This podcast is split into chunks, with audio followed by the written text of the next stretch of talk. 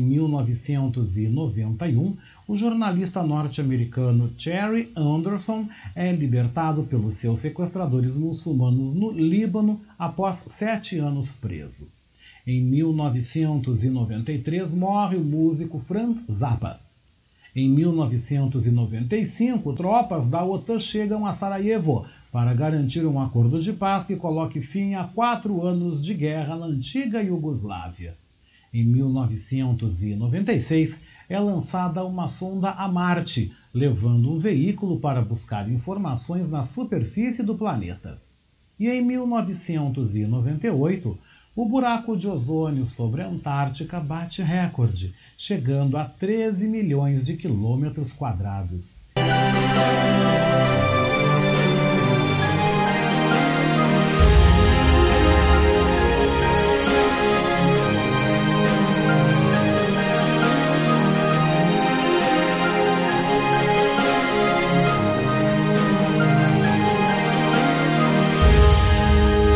É, gente, uma e vinte, uma hora e vinte minutos. A gente está ao vivo aqui do nosso Revista Manaus. Esta é a Rádio Web Manaus, né? Revista Manaus comigo, Oscar Henrique Cardoso, até as três horas. E amanhã a gente tem também o Revista Manaus, edição de domingo. E amanhã, na edição de domingo, eu vou te dar dois destaques que você vai conferir amanhã. Um, nós vamos apresentar um pequeno trecho da participação do presidente Lula, né? No podcast, no Podpá, esta semana, né? Que foi aí um podcast que estourou aí, derrubou a internet, como a gente diz, né?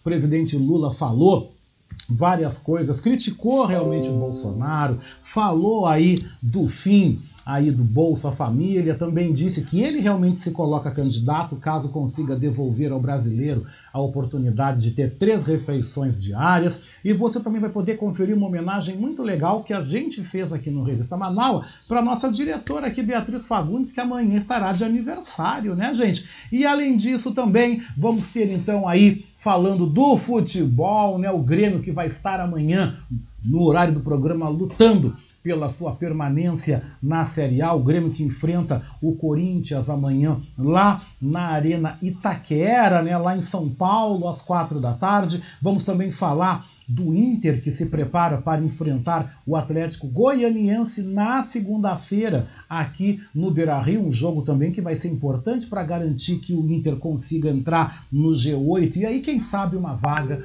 na Libertadores. Enfim, tudo isso e muito mais, né, gente? Tudo isso e muito mais você confere amanhã no Revista Manaus, edição de domingo, que começa às três e vai até um pouquinho antes das cinco da tarde, um programa muito gostoso, um programa assim que eu também adoro fazer, né? Como eu digo, ele é irmão do nosso Revista Manaus do sábado, só que, claro, mais pocket com menos tempo, né, gente? Vamos falar de saúde aqui no nosso programa, por quê? Porque a nova variante, né, a Omicron, que já tem seis casos aí confirmados no Brasil, ela eleva a necessidade do uso de máscara. E quem explica é o repórter Igor Pereira, da Agência Rádio Web, em Belém do Pará.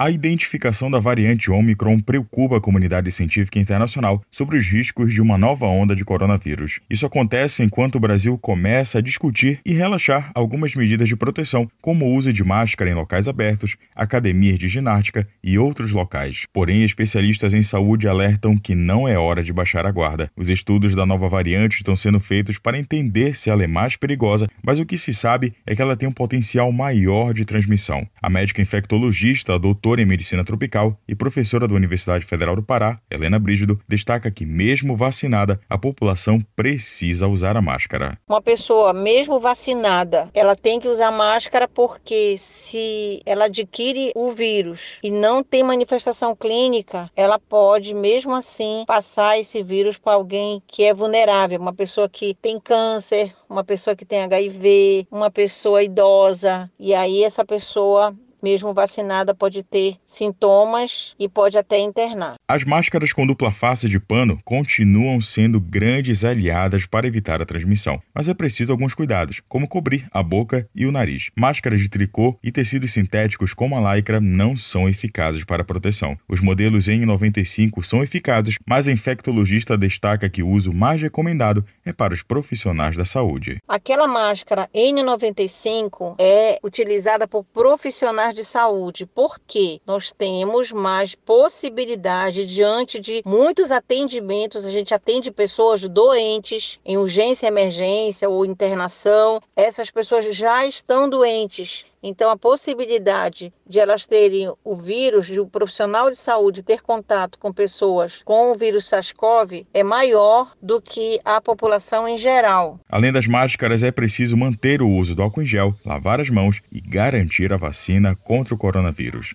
Agência Rádio Web, de Belém, Igor Pereira.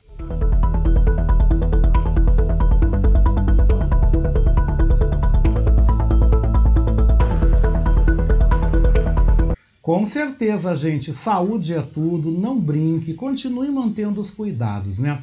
Procure manter um certo distanciamento social, use máscara, continue carregando álcool gel na bolsa, continue com as suas normas de higiene, porque na verdade, gente, a situação não melhorou coisa nenhuma. Deu uma reduzida, baixou o número de mortes, deu pra gente respirar um pouco, deu. Mas infelizmente essa Omicron aí tá por aí, já tá circulando no Brasil, então todo cuidado é pouco daqui pra frente, né, gente? Mas mudando de assunto, quem tá chegando é ele, né? Ricardo Weber Coelho, que chega com seus famosos em revista. E na edição desse sábado, ele nos traz dois destaques.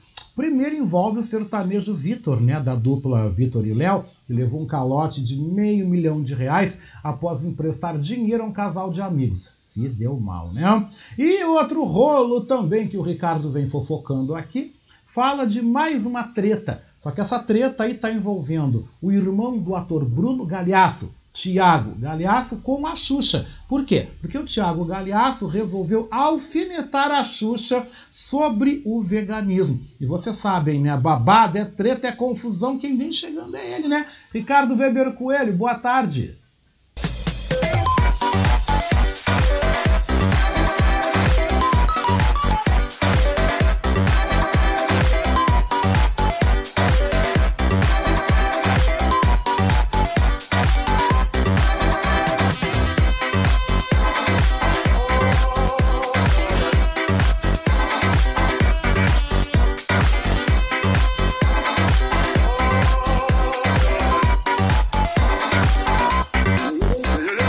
Boa tarde, Oscar. Tudo bem? Boa tarde aos amigos manaualtas. Chegando, então, para mais uma edição do nosso quadro dentro da Revista Manaus, né, de toda semana, o famoso em revista, que conta um pouco aí da, do mundo das celebridades, né, do mundo dos famosos, é, as curiosidades, aí, as tretas, os bafões, né, os perrengues, que é, essas pessoas elas enfrentam também, né? Assim como qualquer outra pessoa. E os nossos destaques, então, o primeiro destaque é sobre o cantor Victor Chaves, né? Para quem não tá ligando o nome à pessoa, o Victor ele fazia dupla com o irmão Léo, né? Da dupla Victor e Léo. Só que eles se separaram há questão de três anos, né? Uh, não, não são mais dupla, cada um seguiu carreira solo. E a gente trouxe há um tempo atrás aqui no Revista, né, aqueles famosos, aquelas pessoas que, que dão calote, né, que a, a Simoni uh, passou por aqui, o Ferrugem também, né, que são, são caloteiros, e, e, essa é a palavra que, que tem que ser usada, né. Neste caso aqui do Victor, ele sofreu um calote, né? Ele tá na, na, na, na outra ponta, ele é vítima. Tudo porque ele emprestou, olha só, ele emprestou de bom grado quinhentos mil reais, né? O cantor emprestou dinheiro para um casal de amigos.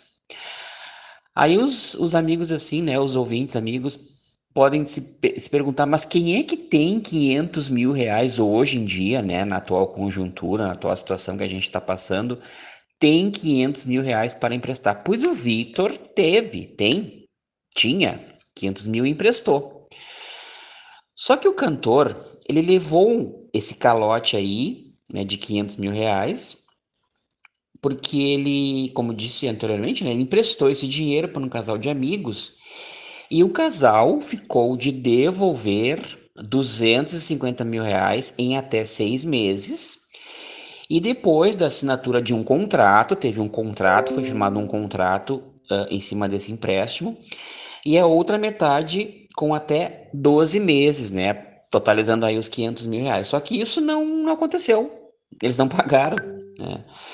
Victor entrou com um processo, né, e com os juros da dívida, ela passou de quinhentos mil reais para seiscentos e quarenta e um mil reais. Né, o Victor, ele entrou com um processo aí, ao que tudo indica, ao que tudo, uh, assim, o desdobramento, né? Ele conseguiu a penhora dos bens desse casal, né, para que ele veja a cor desse dinheiro. Então, né, né, pessoal, tem um ditado que diz, né, eu acho que isso também vale para todo mundo, né, famoso ou não, que tem aquele ditado que diz, né, amigos, amigos, negócios à parte, porque a gente sabe, quando a coisa envolve dinheiro e tem uma amizade sólida, tu com certeza vai perder o dinheiro e vai perder o amigo. Ah, isso é batata. Ah. E o nosso outro destaque é... é sobre a apresentadora Xuxa, que também é uma pessoa aqui, que está sempre presente aqui no nosso quadro, né? Uh, ela já apareceu aqui algumas vezes. E dessa vez também a Xuxa, mais uma vez, ela está sendo aí atacada nas redes, né? Porque o Thiago Gagliasso, né, esse nome, esse sobrenome aí já diz bastante coisa, porque o Thiago, Thiago Gagliasso, ele é irmão do ator Bruno Gagliasso, né? E ele tá detonando, ele detona a Xuxa na, na, na, nas redes, dizendo que ela é uma vegana de meia tigela, uma vegana de araque. E numa legenda que ele, que ele, que ele colocou, ele colocou assim, ó, entre aspas, né? Churrascaria, com X, né? Uh, tudo porque a Xuxa, ela causou polêmica aí num ensaio que ela fez aí recentemente, né, em que ela usava luvas de couro, sendo que ela se diz que é uma, assumidamente, né, publicamente, ela veio a público, ela e o namorado dizer que são pessoas que são veganas, né, então ela apareceu nesse ensaio aí, usando as luvas, o que chamou a atenção, né, e o Thiago, irmão do Bruno Gagliasso, o ator, ele se meteu nessa polêmica, É, envolvendo aí recentemente a Rainha dos Baixinhos, que é vegana, segundo palavras dela, né? Uh, Xuxa foi criticada por ter vestido luvas de couro em um ensaio de moda, né? Aí uh, o, o Thiago, né, uh, uh, foi no Twitter que ele colocou, falou sobre, sobre essa, essa coisa da Xuxa ser vegana, e ter, tá usando lá derivados de, de, de, de, de, assim, produtos derivados de animal, né, o couro no caso, né. Aí, o que que aconteceu? A Xuxa, ela veio a público, ela deu uma resposta, né, ela se defendeu dizendo que o meu trabalho e minha vida não me permitem ser cem por cento vegana. Iniciou aí a justificativa, né, sobre o ensaio que ela fez.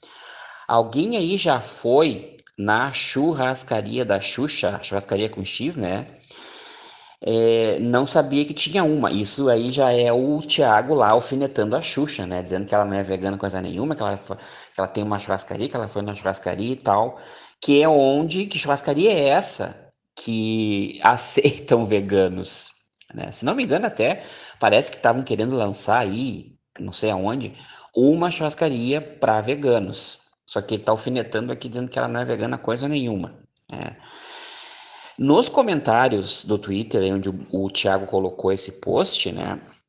Os seguidores, né? Os, os seguidores lá também continuaram começaram a fazer piadas e trocadilhos, né, sobre as declarações e posicionamento da Xuxa aí, né, que uh, de, não sei, como ela mesma colocou, né, faz parte do trabalho dela, que ela não tem como ser cem por cento vegana, né. Então, o pessoal aí, os haters, né, estão sempre de olho, estão sempre antenados, então eles pegaram essa, essa, esse deslize, vamos colocar assim, essa falha da, da apresentadora Xuxa, né, e, e criticaram ela também, seguiram lá o mesmo, uh, quem abriu o caminho foi lá o Thiago Gagliasso, né, que de repente pode estar querendo os seus quinze minutos de fama também, porque o Thiago Gagliasso tá sempre ele, na sombra do irmão, ele não está muito bem com o irmão, ele é assim, tá sempre se metendo em confusão também, em outras polêmicas, né, que num outro momento a gente até pode trazer, né, mais sobre o Thiago Gagliasso.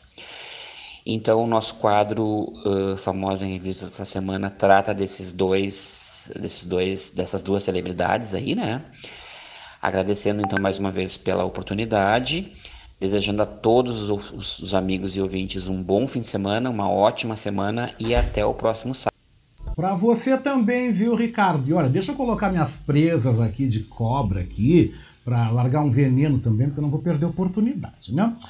Olha, eu vou dizer uma coisa. Pô, esse amigo aí, como é que é? O Victor emprestou meio milhão aí para esse casal de amigos. Bah, Victor, tu podia me emprestar uns vinte mil, né? vinte não. Não me empresta vinte, me dá cem mil.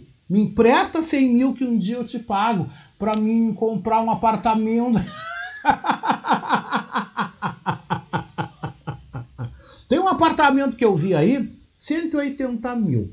Olha, Victor, tu podia me emprestar uns cem mil, tá? Um dia eu te pago. Aliás, quem tiver cem mil para me emprestar, eu tô agradecendo. Mas, gente, vamos botar aqui mais um veneno nessa roda também. É claro que o Thiago Gagliasso, né, que é quinze minutos de fama, quer crescer em cima da Xuxa, né? Aliás, todo mundo quer crescer em cima da Xuxa, né, cara? Todo mundo mete o pau nela, xinga, queima, papapá, mas todo mundo vê, todo mundo dá audiência, todo mundo tem recalque, né? Todo mundo tem recalque da Xuxa, porque ela tá linda, tá maravilhosa, né? Continua bonita, bem casada, bem feliz, cheia de dinheiro. Aí todo mundo fica queimando a mulher, né? Ah, vou te falar, ah, gente fofoqueira, né? Mas deixando a fofoca pra lá, vamos então aí viajar, vamos atravessar o oceano e ouvir o melhor da música francesa, porque em mais uma edição do quadro Viva la France, né, professor Maurício Gomes nos traz um outro grande nome dessa música que é linda e que também é mundial. Eu estou falando, sabe de quem? De Jean-Luc Lafont, com o sucesso Légion de Papé. Ai, gente, essa música é linda, eu quero que vocês ouçam agora, tá?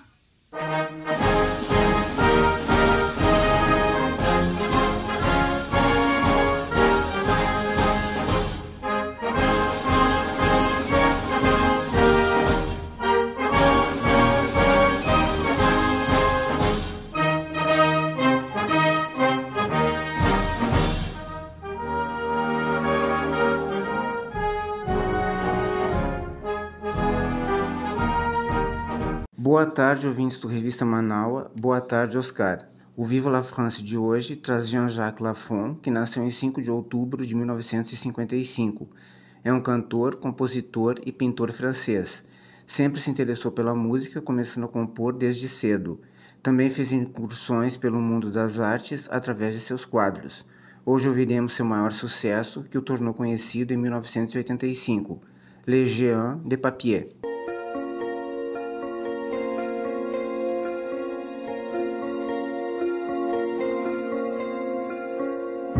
Demandez-moi de combattre le diable, d'aller défier les dragons du néant, de vous construire des tours, des cathédrales, sur des sables mouvants. Demandez-moi de briser les montagnes, d'aller plonger dans la gueule des volcans. Tout me paraît réalisable. Et pourtant, quand je la regarde, moi l'homme lourd au cœur d'acier,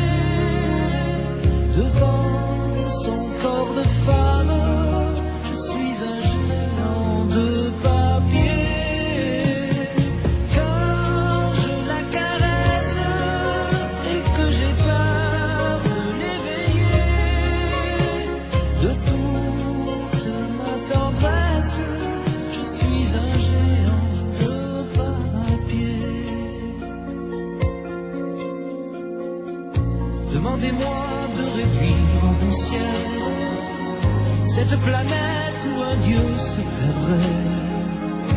Elle est pour moi comme une fourmilière qu'on écrase du pied.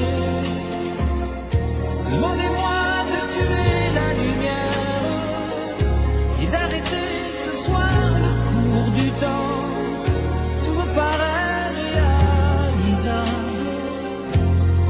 Et pourtant, quand je la regarde, moi l'homme lourd au cœur d'acier, devant son corps de femme, je suis un géant de papier. Quand je la caresse et que j'ai peur de l'éveiller, de tout tendresse, je suis un géant de papier.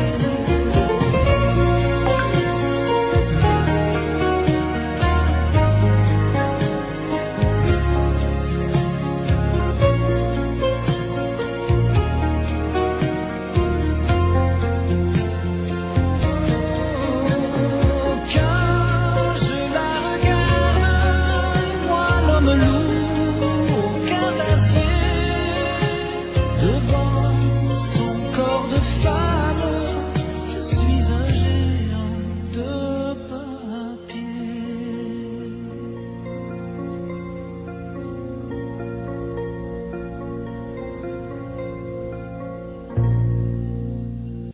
Adorei essa música, gente. Ah, eu quero mandar meu abraço ao professor Maurício Gomes. Daqui a pouco ele volta aqui comentando, né? No espaço também dos comentaristas. Hoje ele vem falando, infelizmente, sobre um tema que não é muito agradável, né? Que é o crescimento da fome e também da miséria no nosso país. Mas é muito lindo esse espaço do Viva la France, né? Eu adoro com esses sucessos da música francesa, nos aproximando dessa cultura, desse país tão rico, esse país iluminista, esse país que é tão importante para a arte, também para a formação ocidental, tão presente também na história do nosso Brasil, né? A França, né? Então que bacana, que lindo. Eu tenho paixão também pelo Viva la France, assim como eu adoro também o quadro que vem na sequência aqui da revista, que é o Batucando por Aí, né? E hoje o blogueiro, pesquisador, radialista, né? Meu querido colega Edinho Silva, ele traz o samba aí por conta de Wilson das Neves, né? Que interpreta o samba. Olha só, gente, esse samba dele até parece profético, né? E diz assim, ó: o dia em que o morro descer e não for carnaval, será que o morro vai descer, hein? E eu já levo medo, né? Com você, Edinho, boa tarde.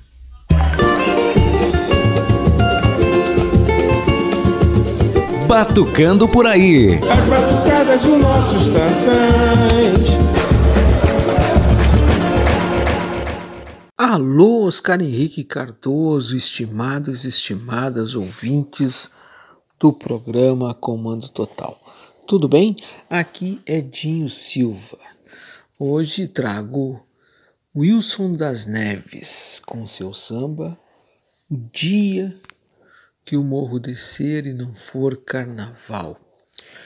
Em meio a tanta discussão nas redes sociais sobre cancela-se ou não cancela-se o carnaval, festa popular conhecida no mundo por trazer muita celebração e entretenimento em nome da cultura popular, mas que ao mesmo tempo é, ocorre um, eventos grandiosos, né, de de muita aglomeração de pessoas e tal. E por conta dos novos números do, do Covid e assustador, assustadora chegada de nova cepa, há muitos setores da sociedade que discutem a possibilidade real e concreta de das prefeituras e dos governos, dos órgãos públicos, se mobilizarem para que o carnaval seja mais uma vez cancelado. Fico me perguntando com toda franqueza, e as outras ações que também provocam acúmulo de pessoas. E o Natal Luz de Gramado, que, que inicia este ano de uma forma muito doida, iniciou no final do mês de setembro. Eu não gosto de Natal, adoro Natal. Eu não gosto de praias cheias no verão, adoro temporada de veraneio. Eu não gosto de corrida de Fórmula um, adoro corrida de Fórmula um. Eu não gosto de futebol, mas sou apaixonado por futebol. O que não gosto mesmo, gente, eu não gosto mesmo é de hipocrisia. Saibam vocês que o morro já desce todos os dias, muito cedo, e volta para o seu barraco muito tarde. É um morro que faz, sim, é um morro que faz. O morro e seus trabalhadores é que fazem a economia do Brasil movimentar-se. Fiquem bem, fiquem com Deus, ou fiquem com a fé e com a crença que vocês que me ouvem possam ter. Viva o SUS, vacina para todo mundo, e chega mais Wilson das Neves. Solta a voz desse samba, uma composição de mil novecentos e noventa e sete em parceria com Paulo César Pinheiro. Fui, até breve.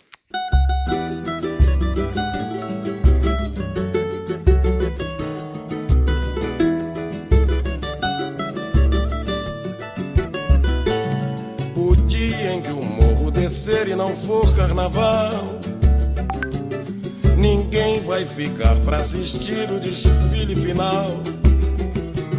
Na entrada, rajada de fogos pra quem nunca viu. Vai ser de escopeta, metralha, granada e fuzil, guerra civil.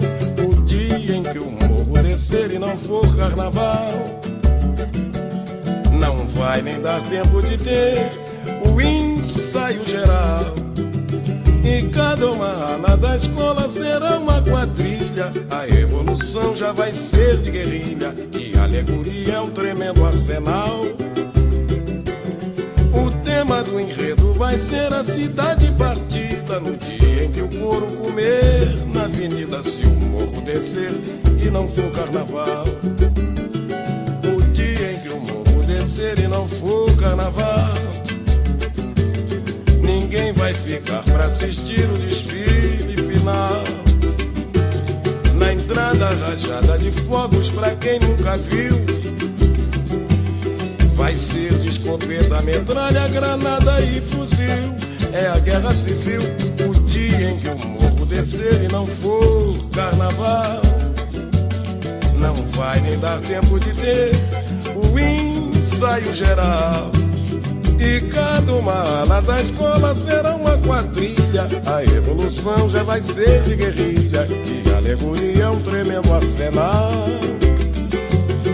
O tema do enredo vai ser a cidade partida, no dia em que o couro comer na avenida, se o morro descer e não for carnaval.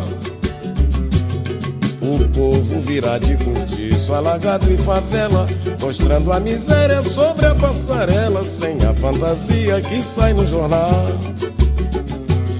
Vai ser uma única escola, uma só bateria. Quem vai ser jurado ninguém gostaria, que desfile assim não vai ter nada igual. Não tem órgão oficial, nem governo, nem liga, nem autoridade que compre essa briga. Ninguém sabe a força desse pessoal. Melhor é o poder devolver esse povo alegria, senão todo mundo vai sambar no dia que o morro descer e não for carnaval. O dia em que o morro descer e não for carnaval, ninguém vai ficar pra assistir o desfile final. Na entrada, rajada de fogos pra quem nunca viu. Vai ser de escopeta, metralha, granada e fuzil, é a guerra civil. O dia em que o morro descer e não for carnaval, não vai nem dar tempo de ter o ensaio geral. E cada uma ala da escola será uma quadrilha. A evolução já vai ser de guerrilha, e a alegoria é um tremendo arsenal. O tema do enredo vai ser a cidade partida no dia em que o couro comer na avenida, se o mundo descer e não for carnaval. O povo virá de cortiço, alagado e favela, mostrando a miséria sobre a passarela, sem a fantasia que sai no jornal. Vai ser uma única escola, uma só bateria. Quem vai ser jurado ninguém gostaria, que desfile assim não vai ter nada igual. Não tem órgão oficial, nem governo, nem liga, nem autoridade que compra essa briga. Ninguém sabe a força desse pessoal. Melhor é eu poder devolver pra esse povo alegria, senão todo mundo vai sambar no dia que o morro descer e não for carnaval. Gente, esse samba, gente, uma e cinquenta, dez minutinhos então para as duas da tarde. Eu estava ouvindo essa música do Wilson das Neves, que o Edinho Silva trouxe muito bem hoje no programa, e fiquei aqui imaginando, já pensou o dia que o morro... Eu lembrei do Rio de Janeiro, né? Eu fiquei pensando, o Rio de Janeiro tem mais de mil favelas aí registradas. Registradas mais de mil. Extraoficial a gente nem imagina. As comunidades, como eles chamam lá, né, gente? A gente fica imaginando, já pensou o dia que esse morro resolver descer o asfalto? Porque o Rio de Janeiro, para quem não conhece, eu já morei no Rio duas vezes, né? Pretendo voltar um dia a morar a terceira vez de novo, né? Como eu digo, o Rio de Janeiro, você convive na, na lata, cara. Aqueles prédios lindos, maravilhosos, e você olha para o lado, tem uma favela, né? Você vê as desigualdades, as discrepâncias sociais na tua cara. Eu lembro quando eu morei uma ocasião na Tijuca, no bairro da Tijuca, que é na Zona Norte, eu morava numa rua em que na subida ficava o Morro do Salgueiro, subindo assim pela Conde de Bonfim, era o Morro do Salgueiro. Eu ficava pensando e conversando com um amigo, né? Na época eu morei com um amigo lá, já falecido, né? E esse eu dizia, eu dizia assim, tu já pensou o dia que esse povo se revoltar e resolver descer?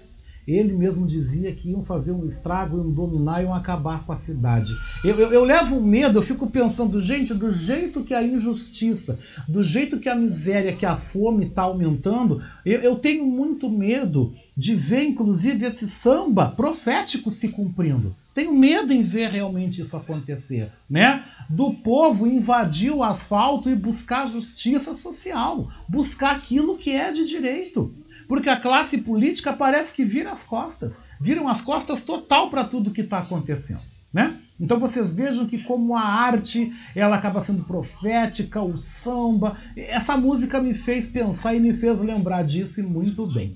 uma e cinquenta e três, gente, vamos de poesia, hein? Porque agora no quadro A L B nas ondas do rádio, nós vamos ter o prazer de receber aqui as acadêmicas, né?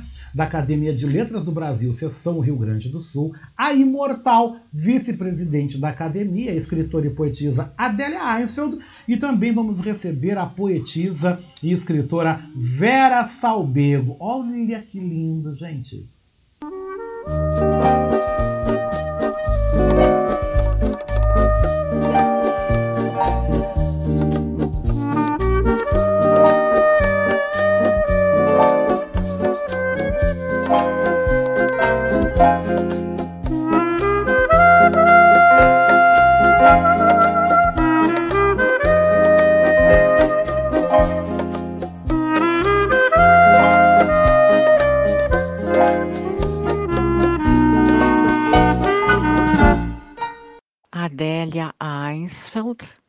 Vice-presidente da Academia de Letras do Brasil, Seccional Rio Grande do Sul.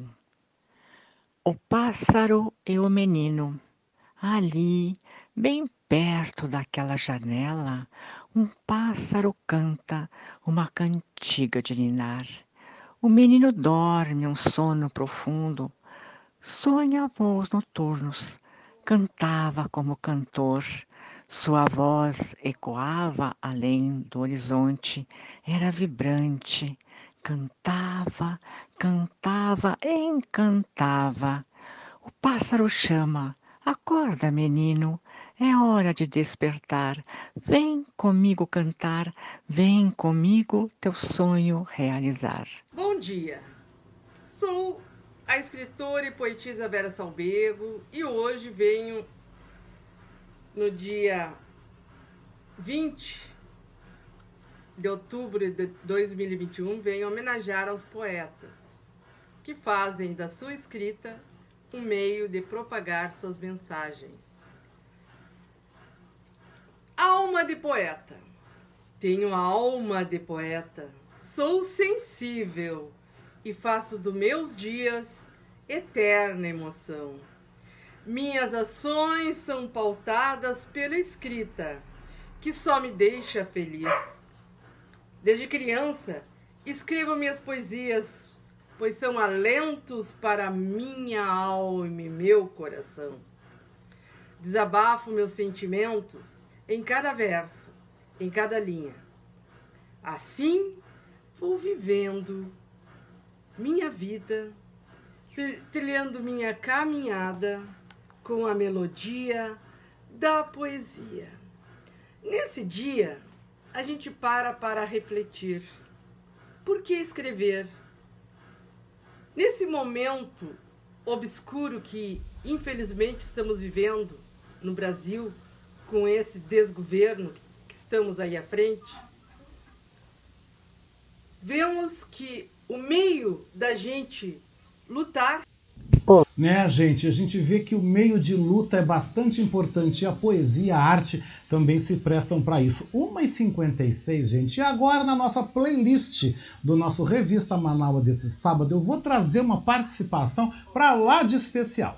Mas muito, muito, muito especial. Quero que vocês ouçam, que vocês conheçam o trabalho desse jovem menino que é ator.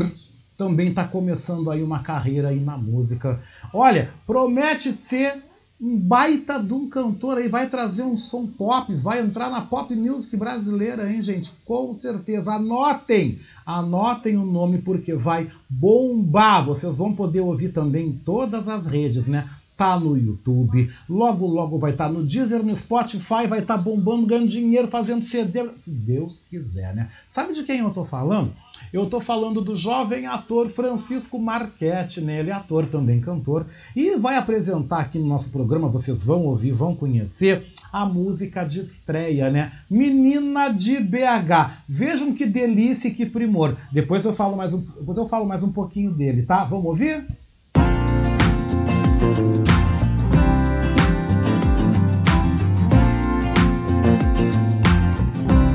Nessa carta que eu escrevo, pensando em você, eu resolvi contar tudo que você já vê.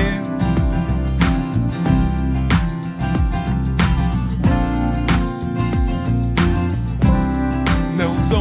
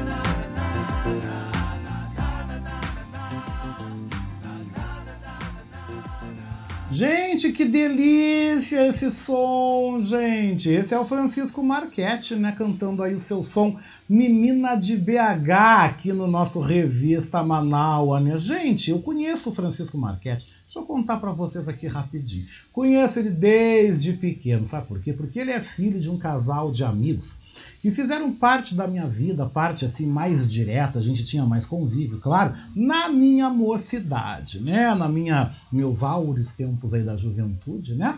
Ele é filho da Cíntia e do Ricardo Marquete, né? E gostava muito do pai dele, o pai dele era uma pessoa muito querida, encantadora. Ele também tem uma irmã, a Clara, né? A Clara e o Francisco, né? A mãe, a Cíntia também, muito devotos, franciscanos também, né?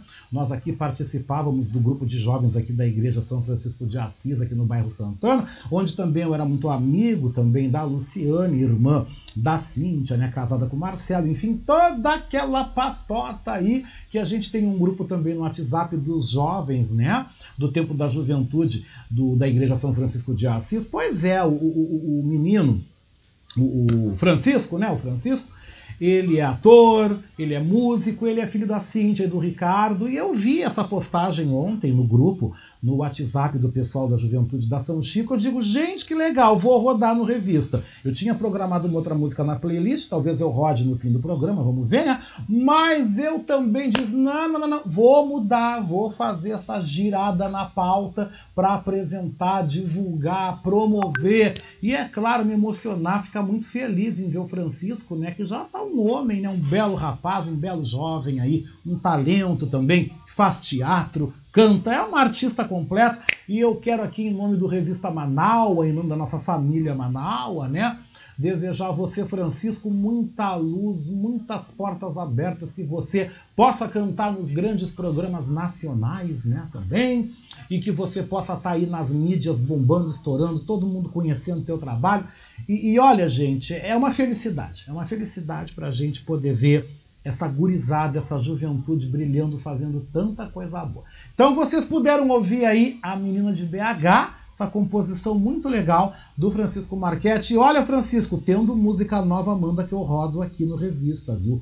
Rodo no Revista e rodo também na Voz da Resistência, na segunda hora da Voz da Resistência, que eu apresento sempre nas segundas e nas sextas, das dez e meia até o meio-dia. E também rodo no Revista de domingo, viu? Pode mandar, manda o link que a gente está rodando aqui. Quer mandar também um WhatsApp, quer mandar um recadinho de voz, quer convidar o pessoal para vir tuas apresentações, também vamos lá, viu? Pode mandar aqui para o nosso WhatsApp, né, o cinco um nove oito dois quatro quatro cinco nove sete quatro, que a gente divulga, a gente tem maior prazer em estar divulgando essa gurizada maravilhosa. E agora vamos então continuar com uma gurizada maravilhosa, porque vai chegar também um outro jovem talento do jornalismo esportivo. Tá brilhando, hein? Gravem esse nome, vocês vão ouvir agora aqui no Revista Manaus.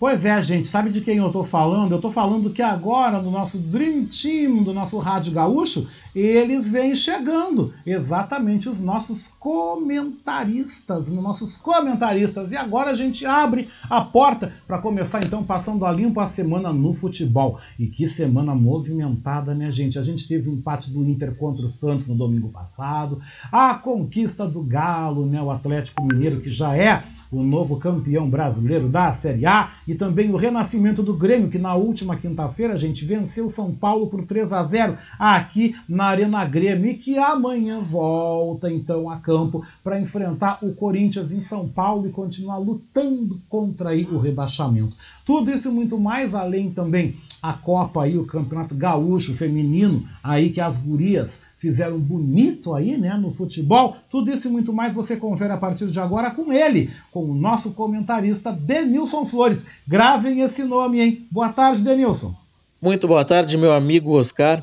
Um abraço para ti e para os nossos amigos ouvintes aqui do Revista Manaus, né? Então, chegou aquele nosso momento de falar um pouquinho sobre futebol, né? Mais focado no Campeonato Brasileiro, né? Que falta, faltando duas rodadas para terminar. E também tem a final do Gauchão Feminino.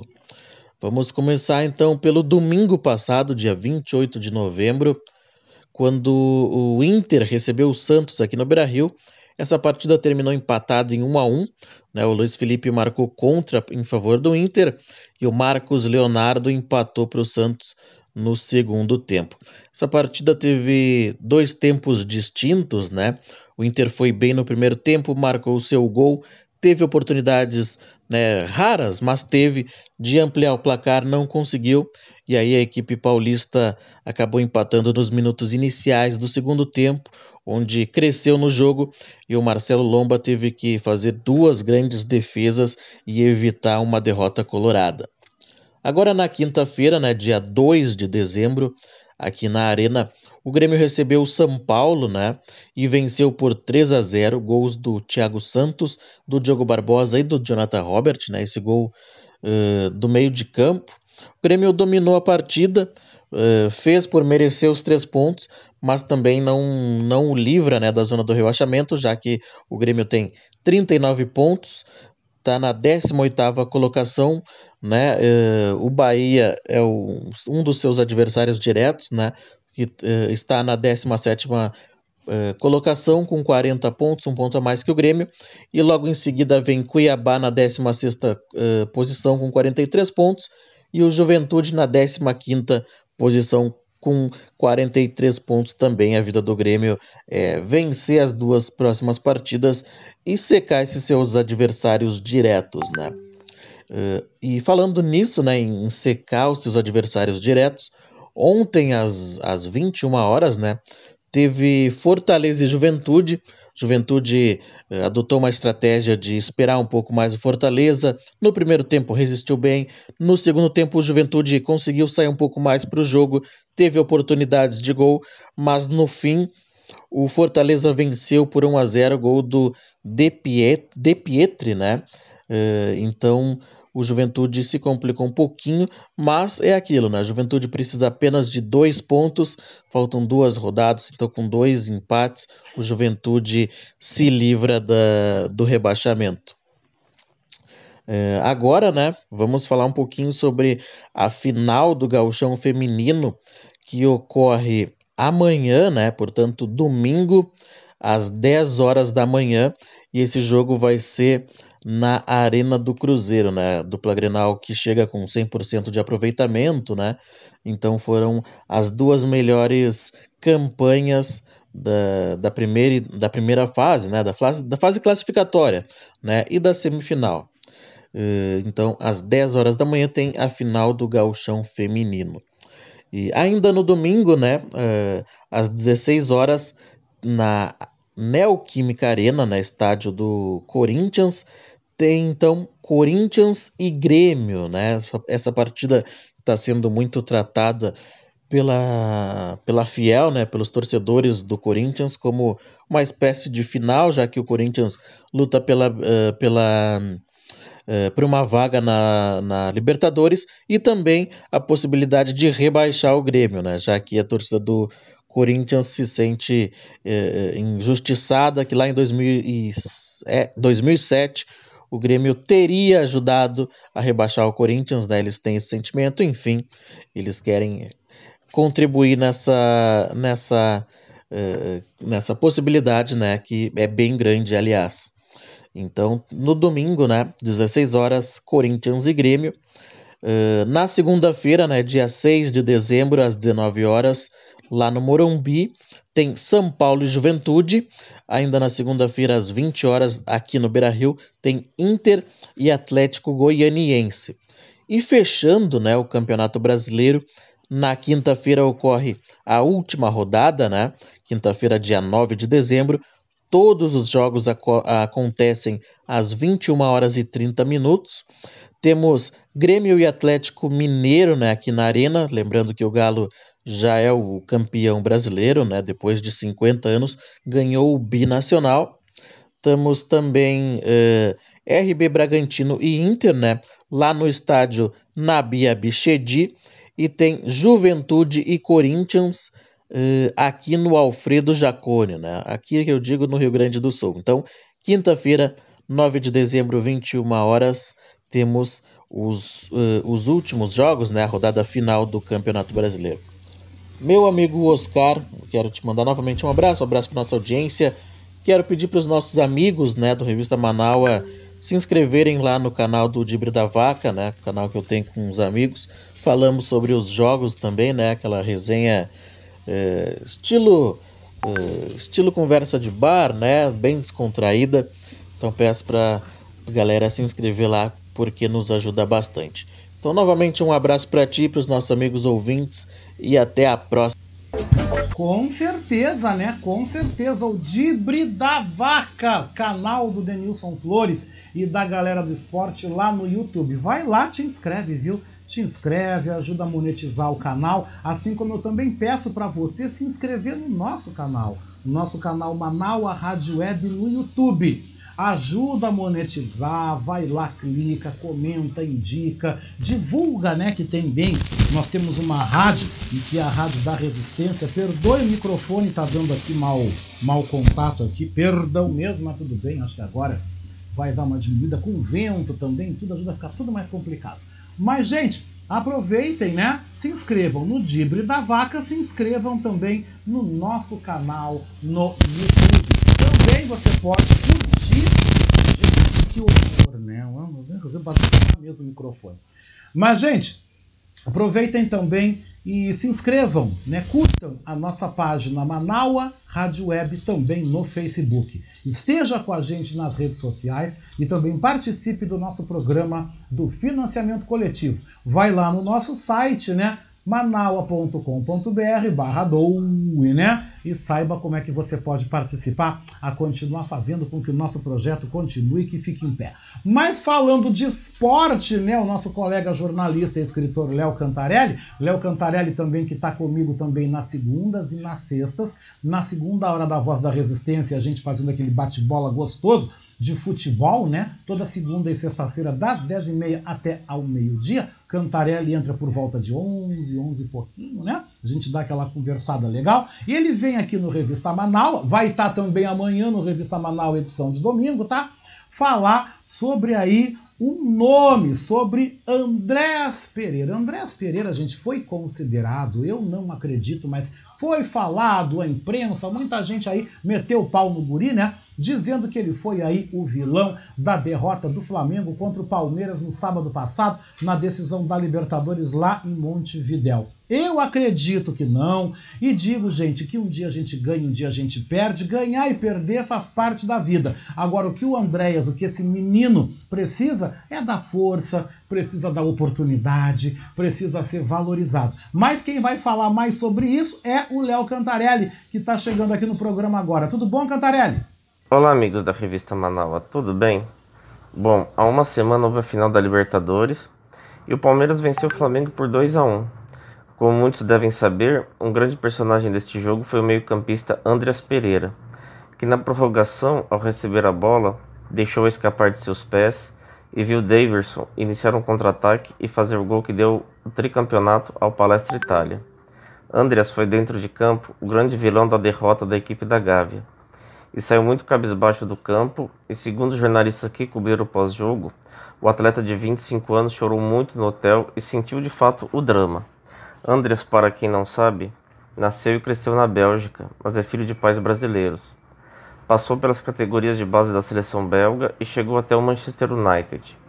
Na equipe inglesa não conseguiu se firmar e rodou por alguns clubes europeus até chegar ao Flamengo, primeira equipe que atua na nação de seus genitores. Ele sempre se mostrou muito adaptado à cultura brasileira, tanto que fala português fluente e nem tem sotaque de estrangeiro. Em seus primeiros jogos com a camisa rubro-negra, o belga foi destaque, anotando gols e ganhando a posição de titular. Mas na decisão da Libertadores, aconteceu o que foi relatado. O que ele mais precisa agora é um apoio psicológico muito importante do clube, da torcida e de profissionais especializados neste tipo de trabalho. Precisam dizer a ele que, embora isso seja ruim e uma marca negativa na carreira dele, é possível dar a volta por cima e que a maioria dos grandes atletas teve um momento difícil que precisou superar. Andrés não foi o primeiro e nem será o último. Para ficar no Flamengo, podemos pegar o exemplo do Zico, maior ídolo do clube e também uma grande referência no Japão. O Galinho de Quintino era o grande jogador brasileiro na década de oitenta e ficou marcado ao perder um pênalti contra a França na Copa do Mundo de oitenta e seis e que eliminou a nossa seleção. Ele foi bem criticado por desperdiçar a cobrança, mas seguiu em frente e hoje é um dos grandes craques do futebol mundial. Outro exemplo foi Garrincha, um gênio. Ele foi muito bem, mas só até os trinta anos. Seus últimos momentos como jogador foram terríveis, incluindo uma frustrante passagem pelo Corinthians. Mas pouco se fala disso perto do gênio que foi. Na seleção brasileira que perdeu por sete a um para a Alemanha em dois mil e quatorze, a maioria dos jogadores tem um imenso respeito no Brasil e na Europa. Por exemplo, o lateral esquerdo Marcelo, que é idolatrado no Real Madrid e tido como um dos maiores jogadores do clube merengue. O volante Fernandinho é um símbolo do vitorioso Manchester City e sempre recebe elogios do técnico Pep Guardiola. Posso ficar citando outros exemplos, mas creio que esses são suficientes para que o Andrés perceba que isso é passageiro, que ele ainda tem muito tempo de carreira e pode conquistar títulos importantes e ficar marcado positivamente no Flamengo ou em algum outro clube. Todos nós perdemos na vida e nos frustramos, mas o importante é saber dar a volta por cima e seguir em frente, nunca achar que é o fim. É difícil e doloroso, mas passa. É isso, pessoal. Ficamos por aqui. Um abraço a todos. Para você também, viu, meu querido? Um grande abraço, né, Cantarelli? E fica essa mensagem, né, gente? Ganhar e perder faz parte. E a nossa força, o nosso carinho também para o Andrés Pereira, né? Amanhã, Cantarelli está de volta com a gente no Revista Manaus, edição de domingo a partir das três da tarde, viu? Não perca. Não perca mesmo.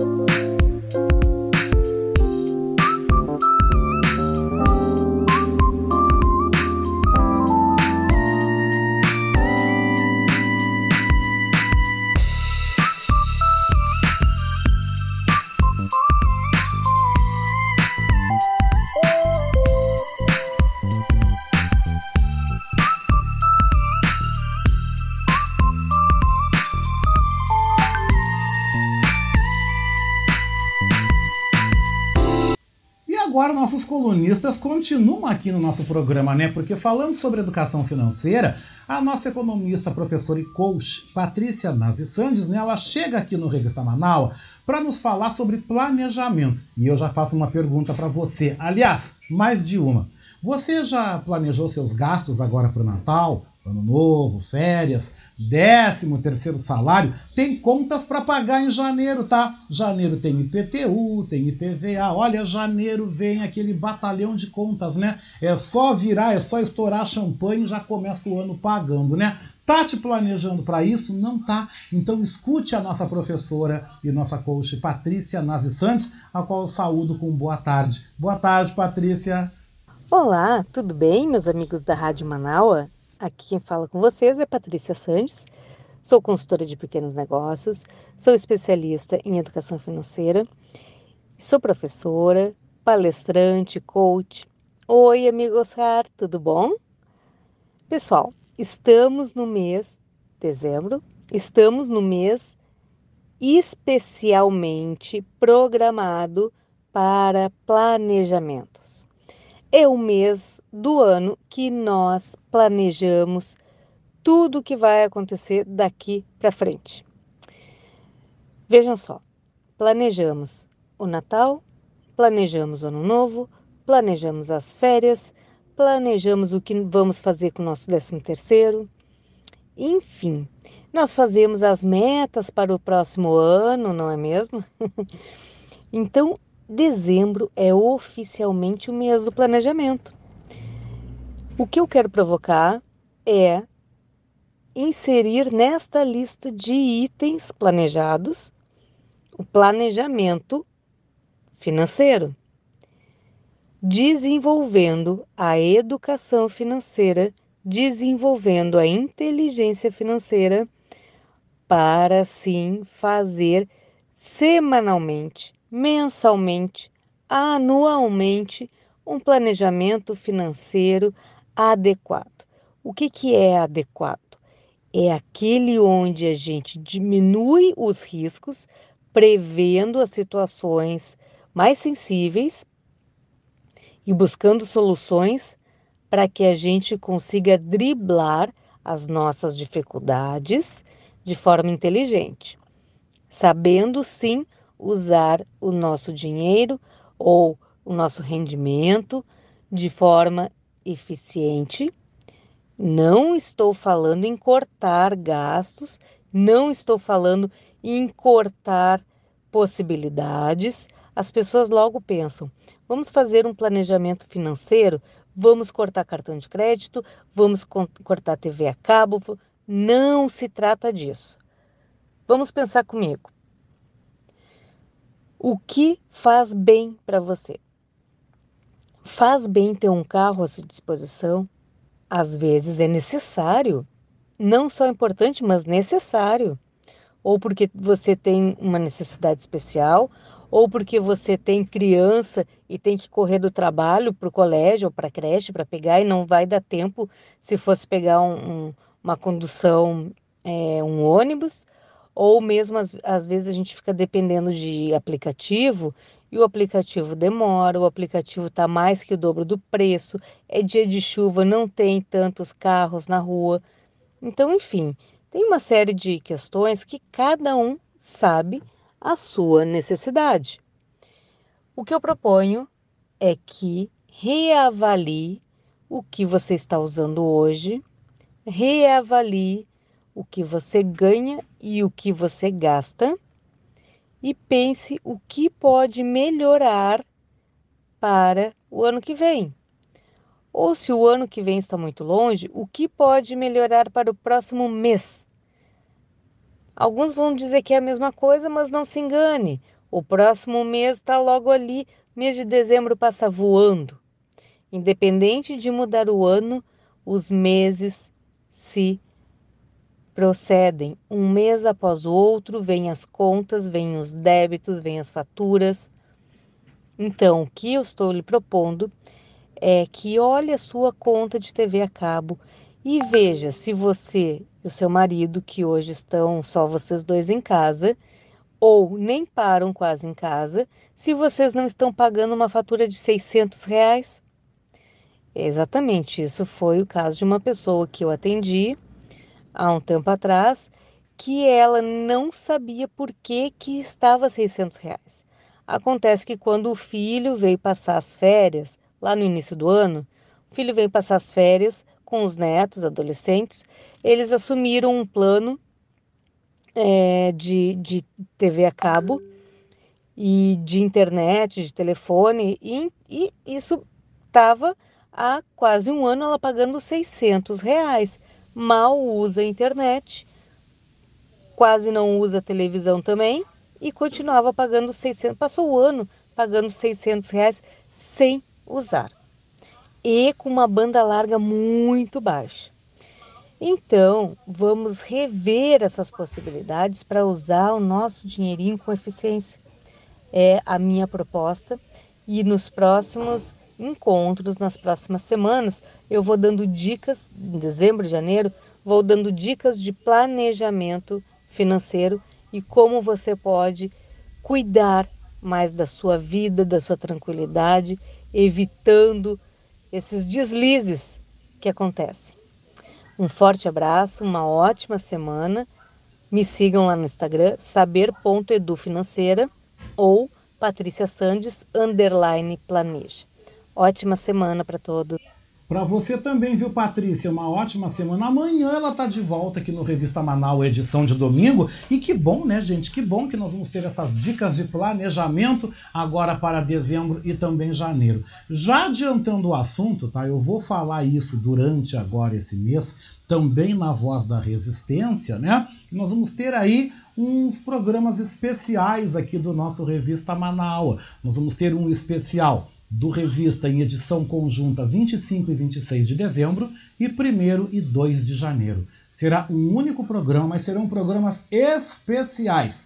Nós vamos seguir, então, aí os programas como eles estão, né? Assim, nesse estilo normal, sem ser especial, no próximo sábado e domingo, onze e doze, e também dezoito e dezenove, né? Tanto revista de sábado como revista de domingo. Já as edições vinte e cinco e vinte e seis e primeiro e dois de janeiro serão gravadas. Nós também teremos a produção aí de programas especiais, tanto no Revista Manaus como também na Voz da Resistência, no período compreendido entre vinte e oito de janeiro e oito de fevereiro, que é quando eu estarei fora, estarei em viagem, né? Mas vou deixar os programas aí gravados, vou deixar tudo organizado para sair de férias como manda aí o figurino, né? Serão, assim, umas férias, né? Porque eu vou viajar para o casamento da minha filha, então eu já vou deixar as coisas adiantadas para não ficarmos aí sem o horário, sem a presença, sem a participação. Já avisando também que em janeiro, né, é período de férias, alguns colunistas podem tirar férias. Tudo bem, já falei com a equipe, podem tirar férias, mas deixem aí os quadros gravados, as participações gravadas, que nós vamos editando e vamos aí organizando, tá? Vou falando disso também na Voz da Resistência já a partir da segunda-feira, porque dezembro, né, estamos caminhando para o final de ano, e fim de ano você sabe como é que é, né? Mas seguindo, gente, seguindo, quem chega agora aqui é o professor Maurício Gomes, e ele volta ao Revista Manaus para nos comentar sobre a fome e a miséria presentes no nosso país. Boa tarde, ouvintes do Revista Manaus. Boa tarde, Oscar. O tema do meu comentário de hoje é a fome e a miséria no Brasil. Estamos vivendo um período de extrema miséria no Brasil. A inflação é a maior dos últimos tempos. Os preços não param de subir e a gasolina atinge valores muito altos. O índice de empregabilidade também caiu. Muitas famílias sofrem as consequências. O governo levou o país a uma crise lamentável. A fome voltou a ser um fantasma que aterroriza as pessoas. É um número muito grande de pessoas que não conseguem se alimentar e manter o sustento. Basta ver a situação deplorável de pessoas lutando para comprar ossos de carne ou mesmo juntando restos de comida do lixo. Deveria, sem dúvida, haver um plano do governo para socorrer essas famílias, com auxílios financeiros dignos que possibilitassem pelo menos comprar uma cesta básica. O valor de uma cesta básica também assusta e no Sul tem um dos maiores valores do país. Como pensar em igualdade e justiça social se essas coisas continuam acontecendo? A miséria cresceu e muitos foram penalizados. Pagamos impostos altos embutidos nos preços de tudo. Esse valor deveria ser revertido em um programa de combate à fome e à miséria. O que ainda auxilia as pessoas é o fato de heróis do povo se mobilizarem em providenciar cestas básicas aos mais necessitados. Mas isso é um paliativo, num contexto terrível que se apresenta. Não é dever do povo salvar o povo, mas sim do governo socorrer os mais necessitados. Os pobres estão mais pobres, o que é assustador. Não existem empregos, não há incentivo, e alguns se tornaram moradores de rua. A esperança para a mudança é sem dúvida que nas próximas eleições se tenha um voto consciente e renovador. Não podemos mais aguentar tanta incompetência que transformou o país nesse caos. E por enquanto devemos colaborar e lutar para auxiliar essas pessoas no que for possível. Apesar de ainda ser pouco, já significa alguma ajuda para atenuar o problema. E com essa reflexão, eu me despeço de vocês, desejando um bom final de semana, um grande abraço a todos e até a próxima. Até a semana que vem, né, professor Maurício? Olha que comentário forte esse, né, gente?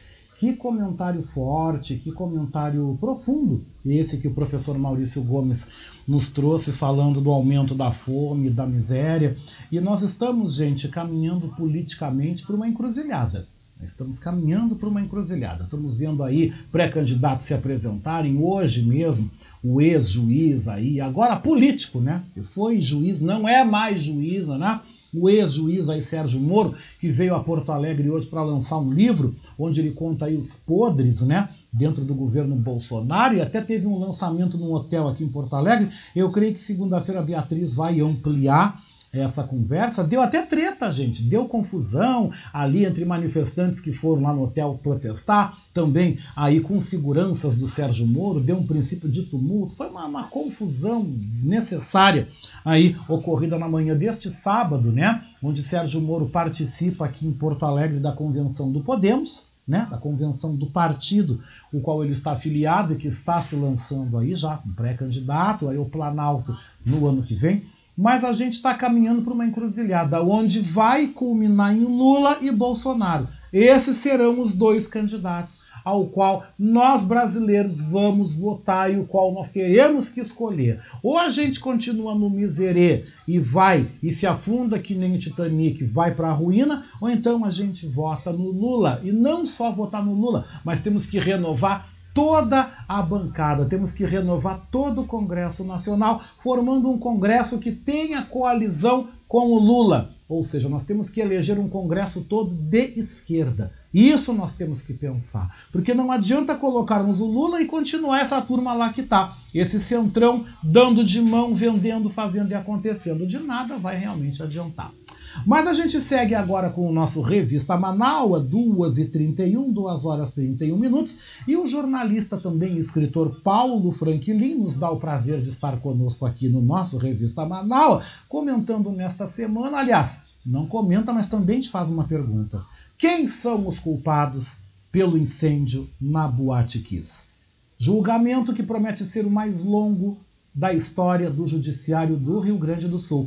E o jornalista, também escritor, Paulo Franklin, tem as suas considerações sobre o tema. Boa tarde, Paulo. Boa tarde, ouvintes da Rádio Manaus e do programa Revista Manaus. Quem são os culpados do incêndio da Boate Kiss? São poucos, no entendimento do Ministério Público. A omissão da Prefeitura de Santa Maria e todas as secretarias que deveriam fiscalizar o funcionamento de uma casa noturna em Santa Maria não foi levada em conta. A omissão da fiscalização do Corpo de Bombeiros na questão de prevenção de incêndios também passou ao largo, enquanto que os engenheiros responsáveis pelo projeto de toda a obra que transformou o espaço da Boate Kiss numa caixa fechada com apenas uma entrada e uma saída, também passou no entendimento do Ministério Público e não há culpados. A empresa que forneceu as espumas feitas com material altamente inflamável, que era vendida em grande quantidade para as casas noturnas, também não estão respondendo. Desta forma, restou como culpado disso um pequeno número de pessoas, integrantes da banda, porque costumavam usar nos shows aquele equipamento pirotécnico, sinalizador, e naquela, naquele dia, infelizmente, atingiu o teto e causou a queima de uma espuma com gás tóxico e também o incêndio. Os proprietários da casa noturna também são culpados. Mas culpado também é aquele que passava na frente da boate e observava milhares de pessoas para entrar no espaço onde cabia seiscentos. O proprietário sabia que só cabiam seiscentas e noventa pessoas, os proprietários, mas a ganância fazia com que estivessem lá mil e quatrocentas pessoas. E desta forma, o espaço se tornou uma armadilha que queimou a vida de duzentas e quarenta e duas pessoas e deixou feridos seiscentas e oitenta pessoas, muitas ainda com sequelas, marcas no corpo, amputações, isso tudo vai recair, se acontecer, nessas pessoas, integrantes da banda e os proprietários. Os demais órgãos públicos que deveriam fazer fiscalizações sérias não fizeram. Entidades privadas que faziam as obras e vendiam os produtos, sabendo que poderia acontecer, também não foram responsabilizados. Mas Brumadinho está aí, Mariana, tantas outras tragédias em que os culpados nunca são encontrados.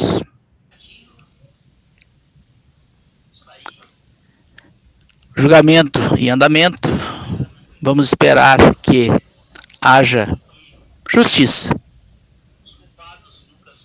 porque as duzentas e quarenta e duas vidas não voltam mais.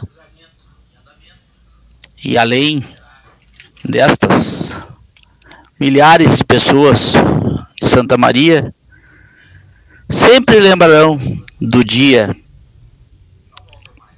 vinte e sete de janeiro de dois mil e treze, quando uma casa noturna irregular incendiou. Paulo Franklin, para a Rádio Manaus e Revista Manaus.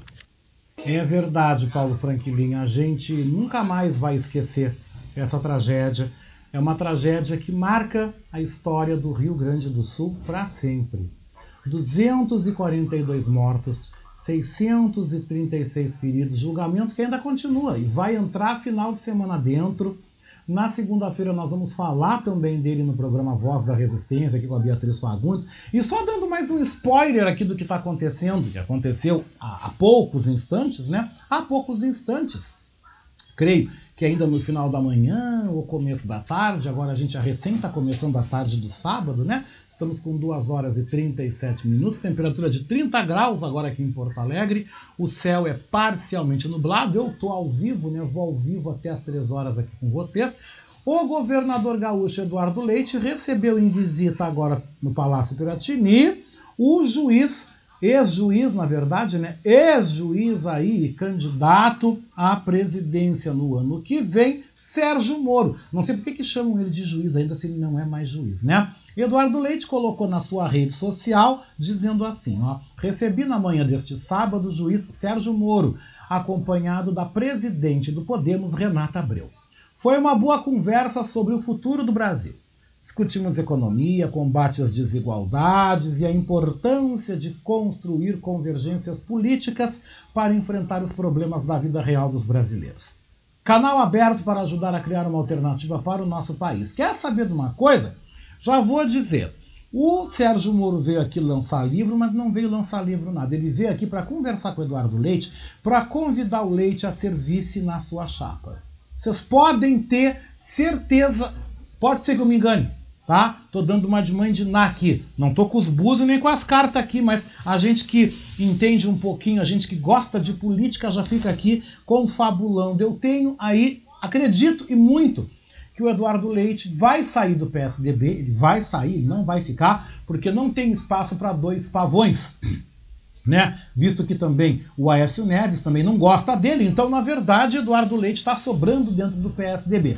Eu acredito que o Eduardo Leite vai aceitar, vai topar ir para o Podemos, né? Ele não quer concorrer ao governo do estado, mas eu acredito que ele vai vir na chapa junto de vice do Sérgio Moro, constituindo uma terceira via que eu tenho certeza que a imprensa vai comprar. Imprensa, grande mídia, cita-se Globo, R B S, Bandeirantes, Record, uh, Diaba quatro aí, todo mundo vai acabar comprando aí esta via, né? Essa doble, né? Essa chapa aí que vai vir Sérgio Moro e Eduardo Leite. Quer apostar quanto? Aposta quanto, né? Não aposta que eu vou ganhar, viu? duas e quarenta, duas horas e quarenta minutos. E o nosso apresentador, produtor cultural, Fábio Klein, né? Que apresenta o Submundo aqui na Rádio Web Manaus. Ele vem agora nos comentando sobre o ingresso do ex-ministro da Justiça, André Mendonça, ao posto de novo ministro do Supremo Tribunal Federal. E a palavra agora é com o Fábio, né? Será que ele vai julgar seguindo a Constituição ou seguindo a Bíblia? Será que ele vai ser um mandalete do Bolsonaro? Com você, Fábio. Boa tarde, Oscar. Boa tarde, ouvintes e seguidores da Rádio Web Manaus, a voz da resistência, Fábio Klein aqui falando. É, eu gostaria de comentar com vocês a respeito do novo é, é, ministro do S T F, né, o camarada, um, uma das pessoas que vai votar, que vai decidir as nossas vidas e a, a, a política, vamos dizer assim, né, do nosso país. Eu acho que por um simples, por um simples detalhe, por um simples detalhe, eu acho que é, seria, seria razoável que é, não votassem a favor dele, que não fosse, não fosse É, é, não fosse é, é, sacramentado como um, um, um ministro do S T F, por um simples motivo. Simplesmente pela fala do presidente, que disse que nós precisamos de um ministro no S T F terrivelmente evangélico. Só por aí, só por aí, já é, é, sacramenta um voto negativo Uh, para ele. Por quê? Por quê? Não é discriminação, tá? Não é discriminação, não estou discriminando evangélico, não há nada disso. Por um simples motivo. Religião é religião, né? Justiça é justiça, política é política. Uma coisa não tem a ver com a outra. A justiça, como, como, como se dizia antigamente, hoje não se diz mais, né? A política é cega. Aquela, aquela, aquela imagem da justiça com a balança na mão e com venda nos olhos, né? Há muito tempo essas vendas foram furadas. Há muito tempo, né? Então a política não é cega mais. A, a justiça não é cega mais. A gente sabe muito bem disso. Lugar de religião é na igreja, no templo, no centro espírita, no, no, no templo é, um, um, é, budista, seja lá onde for, seja lá onde for, menos dentro da, da, da política e dentro da nossa justiça. É, não, não, não podemos, não podemos admitir, não podemos admitir que uma pessoa... Eu, eu não estou dizendo aqui que os outros ministros não tenham sua religião. É lógico que eles têm. É claro que tem, ali dentro deve ter é, católico, deve ter é, é, um bandista, é, enfim, né? A gente nem sabe, né? A gente nem sabe porque eles não, nunca se manifestaram, acredito eu, não, não, não me lembro de, de um, qualquer um deles ter, ter se manifestado. Mas não, a gente não pode ficar refém, né? A gente não pode ficar refém, principalmente, principalmente, né? de... de, de, de de dogmas e, e, e imposições, né, de certas religiões, né? A gente não pode, por exemplo, é, é, se, se, se a minha religião é uma religião que é contra a, a, a mulher andar de calça comprida, né, eu não posso, eu não posso decidir a vida do povo brasileiro com relação a, a, a, a, a uma... a uma restrição da minha religião. Eu não posso, eu não posso obrigar a população brasileira, né, as mulheres da, da população brasileira, né, não posso proibir que elas usem calça comprida porque eu sou o cara da justiça. Eu não posso fazer isso, né? Eu não posso fazer isso. Enfim, eu acho que o simples fato da... da, da, da da fala do presidente, que não foi uma vez só, inclusive, né? Que nós temos que ter ministros no S T F terrivelmente evangélico, já cai por terra, já cai por terra, para mim já cai por terra, não, não tem a menor necessidade. Para quê? Eu pergunto, para quê? O camarada vai decidir a vida do, do povo brasileiro, né, de acordo com a sua religião, não, ele tem que decidir de acordo com a justiça, de acordo com a de Constituição, de acordo com, com, com as leis, não de acordo com as leis, entre aspas, né, da sua religião. Começa por aí. Eu acho que, a partir, partindo desse princípio, mesmo se ele tivesse falado, ah, é, tem que ter um, um ministro terrivelmente é, católico, um ministro terrivelmente é, budista, já cai por terra, não importa, para mim não importa. Isso, a religião não tem que importar nesse caso. Então, acho que é, é, foi uma escolha infeliz, né? Foram votos infelizes, esses votos a favor, né? E, é, é, assim, a, a gente, nós sabemos muito bem, nós sabemos muito bem que existem várias vertentes dentro dessa, dessa comunidade evangélica, né? A gente sabe bem. A gente sabe que existem seitas, né? Existem seitas e existe a religião. Algumas dessas igrejas malucas aí, que desculpa, mas eu, eu, eu considero a coisa mais maluca do mundo, né? Uma pessoa é, é, ser, ser coagida a abrir mão do, do dinheiro do seu aluguel para dar o dízimo à igreja com o argumento de que Deus proverá. Deus não vai prover nada a ninguém. Deus não vai dar dinheiro para ninguém pagar seu aluguel. A pessoa vai ter que se virar, vai ter que trabalhar dobrado, vai ter que fazer biscate, vai ter que fazer... Biscate no bom sentido, tá, gente? Biscate, é, é, as pessoas às vezes falam, chamam biscate aí de, de, de outras coisas, mas o biscateiro, né? O biscateiro é aquele cara que faz, aquela pessoa que faz... A, a, a, vários serviços, vários servicinhos assim, né, salteados, não tem um emprego fixo e tal, enfim. Bom, é, é, vai ter que pedir dinheiro emprestado para pagar o aluguel. Por quê? Porque foi coagido pelo seu líder espiritual lá a dar o dinheiro, o dinheiro da sua prestação, o dinheiro do seu gás, o dinheiro do seu aluguel, seja lá o que for, para a igreja, porque Deus proverá. Deus não vai dar dinheiro a ninguém. Por isso, por isso, Deus deu o livre-arbítrio. Você escolhe o que você faz da sua vida, né? Você escolhe o que você faz da sua vida, né? Você vai seguir um falso profeta, como, como disse Jesus Cristo, quando esteve aqui conosco, né? Tudo bem. É opção sua. Você tem a opção de seguir ou não, né? Como você tem a opção de dar o dinheiro do seu aluguel para a igreja e ficar correndo atrás para conseguir dinheiro para pagar seu aluguel, né? E se você conseguir, né, o pastor vai dizer, tá vendo? Eu não disse que Deus proveria, né? O pastor ou o líder lá, seja lá quem for, o líder é, espiritual da religião. Bom, é isso, eu não quero me alongar mais porque tá ficando longo aqui o meu áudio, tá? Uma boa tarde para todas e todos. Oscar, um grande beijo, beijo para todas e todos aí. Bom restinho de final de semana e até quarta-feira no Submundo. Tchau, tchau.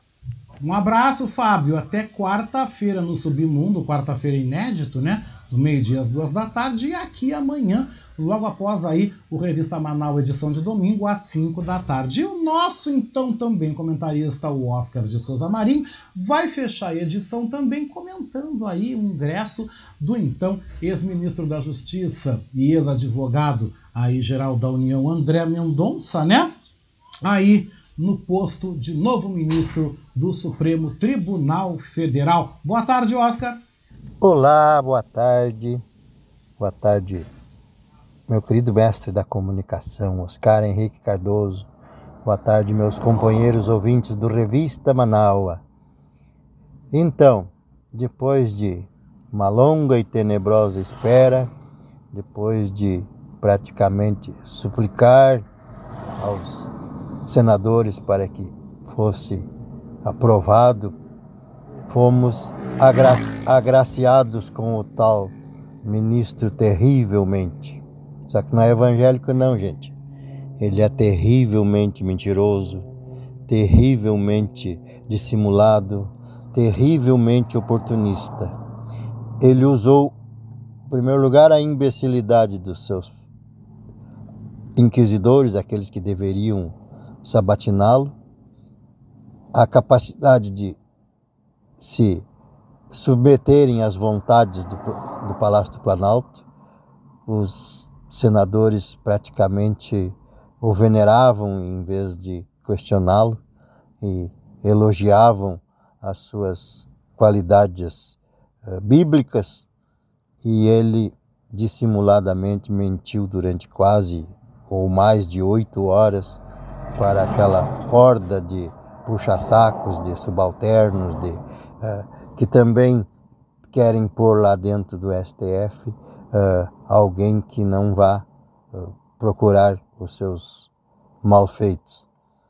Então fomos agraciados, então, o que nos assusta por praticamente um quarto de século, com um cidadão que vai para lá para cuidar dos interesses da família Bolsonaro, dos interesses dos senadores evangélicos, que via de regra tem um ou outro envolvido com alguma falcatrua, porque infelizmente eles usam a religião para se locupetarem, para fazerem as mais diversas bobagens possíveis. Lamentavelmente, os senadores tiveram a grande oportunidade de eh, reconstruir a, um pouco da dignidade que lhes eh, resta ainda, mas infelizmente preferiram o capachismo, preferiram serem subalternos, preferiram serem eh, concordinos com as ordens do Palácio do Planalto. Então lá estará o ministro do S T F, terrivelmente mentiroso, e que vai causar ainda muitos e muitos arranhões à imagem do próprio S T F. Ele chega fraco, fraquíssimo, porque ele foi aprovado com pouquíssimos votos de diferença daqueles que o, que o reprovaram, e a pequena o S T F, porque sabemos que ele chegará lá com uma missão e não abrirá mão nem um segundo do seu propósito, que a gente sabe, ele é um, um indicado para que uh, a família não seja perturbada tão cedo. Vai se juntar ao Cássio Conká, que este, um pouco por, por ignorância, um pouco por desconhecimento, faz algumas bobagens, mas também é outro que está lá e, infelizmente, como eu digo, quase que por um quarto de século teremos que conviver com essa situação toda.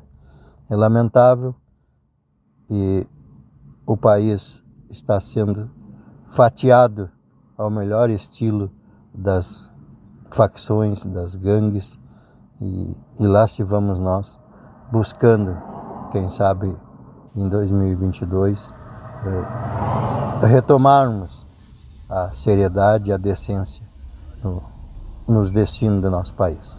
É uma pena, mas estamos aqui na Voz da Resistência, na nossa Rádio Manaus, sempre aos finais de semana, denunciando e colocando para os meus companheiros ouvintes a, a realidade daquilo que eu vejo, daquilo que eu penso.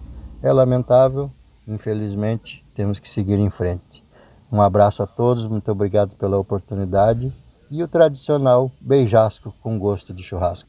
E com o vento da manhãzã, né, com esse vento aí agora desse sábado, a gente vai então com o Oscar de Souza Marim, e tá uma ventania aqui, concluindo a nossa edição do Revista Manaus deste sábado, né, dia quatro de dezembro de dois mil e vinte e um, que contou com a presença e o apoio dos nossos colunistas, né?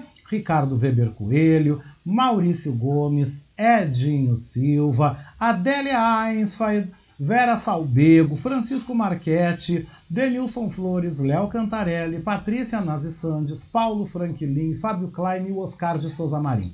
O Revista Manaus teve na produção, edição e apresentação este que vos fala, Oscar Henrique Cardoso. O apoio técnico foi de Jefferson Sampaio, apoio institucional de Daniela Castro, redes sociais com Sheila Fagundes e na direção geral da nossa Rádio Web Manaus, Beatriz Fagundes. A seguir aqui na Rádio Web Manaus, você fica então com a reprise do programa Diálogos do Poder, com Márcio Poçan. E neste domingo, após a edição do Revista Manaus, edição de domingo, você confere às cinco da tarde a reprise do programa Submundo com Fábio Klein. E às sete da noite tem domingo ponto com com Adroaldo Bauer Correia e convidados ao vivo aqui na programação. Eu, Oscar Henrique Cardoso, eu volto amanhã aqui na programação da nossa Rádio Web Manaus. Né? Amanhã eu também estarei de volta no Revista Manaus, a edição de domingo às três da tarde. Ao vivo, gente, eu volto na segunda-feira às dez e meia da manhã, na segunda hora do nosso programa Voz da Resistência, né, gente? A gente então volta no Revista no próximo sábado ao meio-dia. Eu vou terminando com o som de Paula Toller, né? Paula Toller, que se apresentou ontem. Ontem ela esteve aqui no Auditório Araújo Viana, trazendo um belíssimo show aí pra nós, relembrando aí seus sucessos. E vamos terminar então ouvindo a Fórmula do Amor com a Paula Toller. Um bom resto de final de semana. Eu volto ao vivo na segunda. Amanhã tem Revista das três às cinco, hein? Até lá! Um grande beijo, viu, gente? Fica aí com ela, Paula Toller!